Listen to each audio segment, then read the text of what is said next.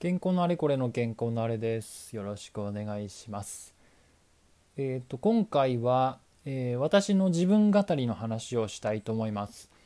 で前回、えー、1つ目の自分語りを、えー、あ前回ってちょっとアップロードの順番はちょっと今決めてないんで分かんないですけど前々回か前々前回ぐらいかもしれないんですけど、えー、1回目の自分語りの話をしましてこれは2回目です。でタイトルを1回目の時になんてなんとかの歩みにしようかなとかなんて言ったんですけどちょっとその後いろいろ思い直しまして「えー、あれのあれこれ」という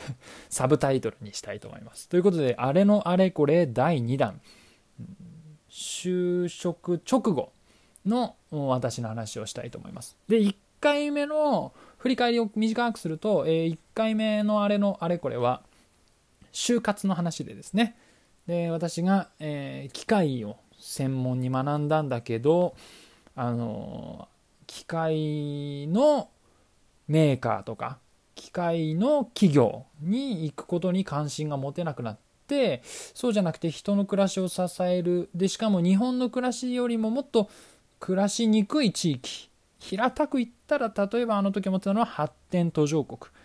の暮らしを良くする仕事って世の中にないかなって思ったら ODA っていうものを見つけてで ODA を受注している建設コンサルタント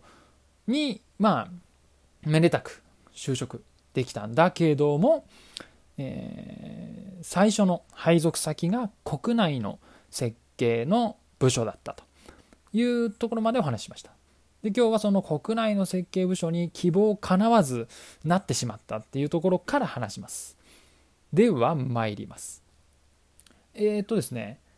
そんな感じで私は海外のプロジェクトをやりたかったんだけれども国内の部署に配属されました。だけど実は気持ちは全然沈んでなくてっていうのはですね当時噂があったんですねまあ私実体験してないんで分かんないんですけど海外のプロジェクトっていうのは当然ながら出張したりして現地であの、まあ、対象地域とかをあの現地調査したりとかあの打ち合わせね現地のあの国の人と打ち合わせしたりするわけなんですけどであ知らない人のためにひら簡単に言うと、えー、オーソドックスな、えー、っと例えば設計の業務だったりすると2ヶ月とか3ヶ月の出張を何回も行くみたいなそんなパターンみたいですねだから1年とか2年現地に張り付くみたいなそういう形ではないみたいなんですけどええそれにしてもですね日本でやるよりも結構、えー、雑務が多いらしいんですよね。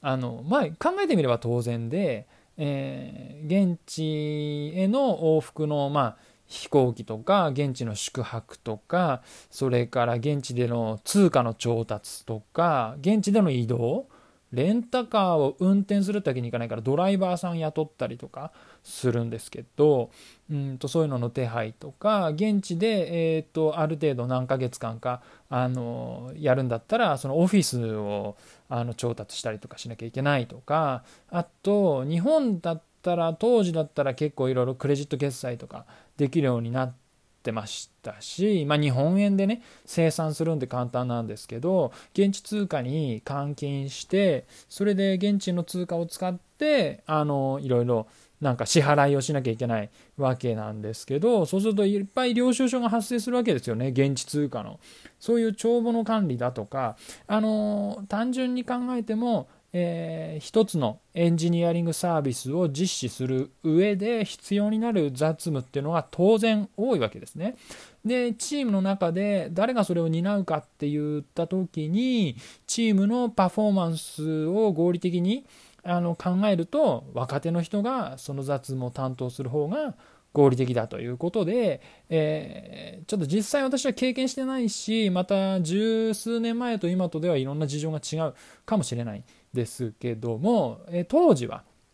あのこんなことが言われててあの国内の部署の方があの技術的なあの内容に集中してできるから成長も早いと思うよみたいな。で身につけてから海外の仕事するようになってもいいんじゃないみたいなあの話があって入社した時にねなんか社員の人にそう言われたんだったかなって気がするんですけどああそうならそうなのかなと思ってほんならいっかと。私結構あのやりたいことを後回しにするのをあのえー、得意っていうか準備するの苦手じゃないんですよね。そうそうそう。その言い方があれかな。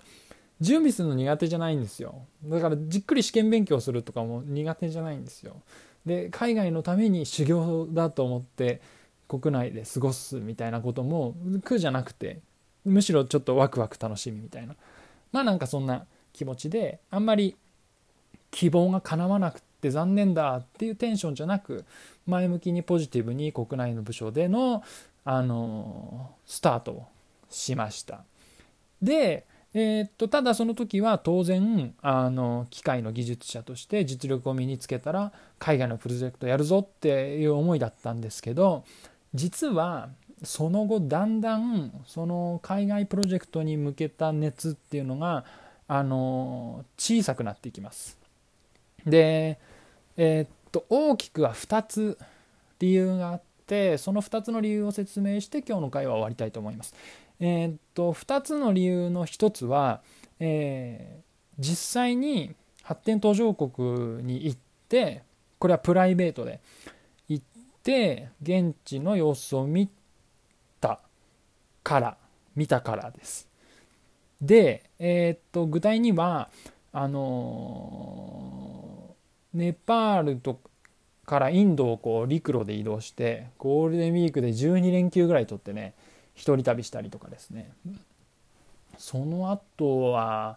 えー、中国行って台湾行ってってインドからだんだんこう手前に戻ってくるっていうか日本に近くなってくるんですけどまあでもやっぱり一番あのー、えー、きっかけになったのはネパールインドの一人旅ですね。うん。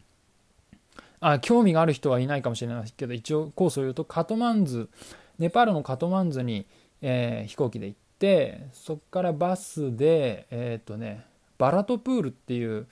ところあのナラヤンガールとかバラトプールとかなんか名前が2つあるのかな、えー、いうあたりでまでバスで行って1泊してそこから次の日バスで、えー、陸路で国境を渡ってゴーラクプールっていうインドの町に行ってそこからバスでバラーナシっていうこれは有名ですね。あのガンジス川のほとりにあるバラーナシっていう、えー、とこ行ってそこから深夜の列車に乗っててコルカタに行きましたね。でコルカタで終わり。まあそんな旅しました。でその旅で感じたのは明るいなって思ったんですよ。元気だなって思ってなんか日本のがよっぽど暗くて元気がないような気がしてね。で私はやっぱり当時うん発展途上国の暮らしを良くするみたいななんかその手を差し伸べるみたいな思いを持っていたんですけどなんかいやそれは間違ってないかもしれないんですけどね単純にインフラがどっちが整ってるかといえば日本が整ってるしあの経済力でも日本のがあるわけで、え、っと現地の暮らしをより良くする仕事の価値は別に変わったわけではないと思うんです。あのなんだけどなんかなんか自分が勘違いをしてたことは確かなんですよ。なんか自分が思ってた状態と違うことは確かなんですよ。それがねなんかあの自分の海外プロジェクトをやりたいっていう思いにその気持ち本当かな？その気持ちの前提となってた自分のイメージは現実とずれてないかなっていうなんかハテナマークが発生してそれでねなんとなく自分のそのパッションを見直していくようになったんですねそこから。でそれと全く時を同じくして、えー、2つ目の理由です。私が海外に対する興味が減った。2つ目の理由。こっちの方がどっちかというと大きい、えー、東日本大震災ですね。うん。これが起こって。で実際に私はその岩手県の沿岸のその被災した水門の復旧のプロジェクトとかにも関わりいくつか関わりました。でっていう中で私がその発展途上国とか日本よりも暮らしにくい地域に興味が向いていた大前提は日本ってもう OK だよねっていう 日本の暮らしこれ以上良くするポイントはもうほぼないよねみたいなインフラもいっぱいあるよねみたいなあの車ももう普及してるよねと。冷蔵庫がないお家あんまりないよねみたいな。洗濯機ないお家あんまりないよねみたいな。インドにありますから洗濯機ないお家いっぱいありますけど。日本にはかなり少ないと思います。でっていう感じで日本は OK っていう前提的な認識があったんです私の中に。それがまたもう完璧にクエスチョンになったわけですね。日本に住んでて OK なんてことないんかもしれんぞと思って。こんな地震が起こるとかでもその後もいろんな地震もありますし、えっ、と台風水害なんかもたびたび起こって私のその日本は OK っていう前提がもうガラガラっと崩れてあ日本にこそやんなきゃいけないこといっぱいあるんだわっていうような認識に変わってったんですね。そんなような2つの要因で、うんとこのまま国内であの自分の技術者としての、まあ、価値を高めつつ価値を発揮するということに、まあ、今も気持ちが向いて、えー、現在に至るっていうそんな感じです。でえー、っとちょっと付け加えると最近そう言って十何年経つ間にファクトフルネスじゃないですけどまあ、ファクトフルネスの本がだいぶ古いですけど発展途上国と呼ばれているあるいは呼ばれていた国々も、あのー、成長をしていて、あのー、で実際に何だろうな日本の援助とかまあいわゆるこういう呼び方がいいかどうかはね先進国。の援助に基づいてやるよりもなるべく自国のプロジェクトでやりますと。自分たちのプロジェクトで高速鉄道を作りますとかいう国が増えてるんですよね。って言った時に援助っていうわけじゃなくて一つのそのパートナーとしてエンジニアリングのパートナーとして現地国のプロジェクトなんだけどエンジニアリングの一部を日本の国が担う。みたいなね。あの助けてあげます。じゃなくてある意味純然たるビジネスとして海外の仕事に関わるんだったら私は結構気持ちがポジティブでその方がフェアな気がするんですよね。対等というか僕たち進んでてあなたたち遅れてるから助けてあげるよ。っていうよりもあのあそんなプロジェクトやりたいんですね。僕たちこんな技術持ってますけど、まあ、フィーはこんぐらいになりますけれどもいりますか？あお願いしますってなったら契約成立みたいな本当にシンプルにビジネスパートナーとしてあの日本の外のプロジェクトに関わるんだったら結構やりたいなって思いがあるんですけどなんとなくねもうその援助っていうことについては少し私は気持ちが、うん、変わってしまって今に至るとそんな感じになっています。はい今日のあれのあれこれは、えー、この辺までです。で、えー、と次回以降はちょっと私が具体的に過去に経験したプロジェクトの話をあのお話ししてこんなことがあってこんなこと思いましたみたいなことをポツポツっと話していきたいと思いますけれどもまあ次はいつになるか分かりません。あのあんまり連続的にじゃなくて思いついたらあの続きの話をしたいと思います。では、えー、最後までお付き合いいただきありがとうございました。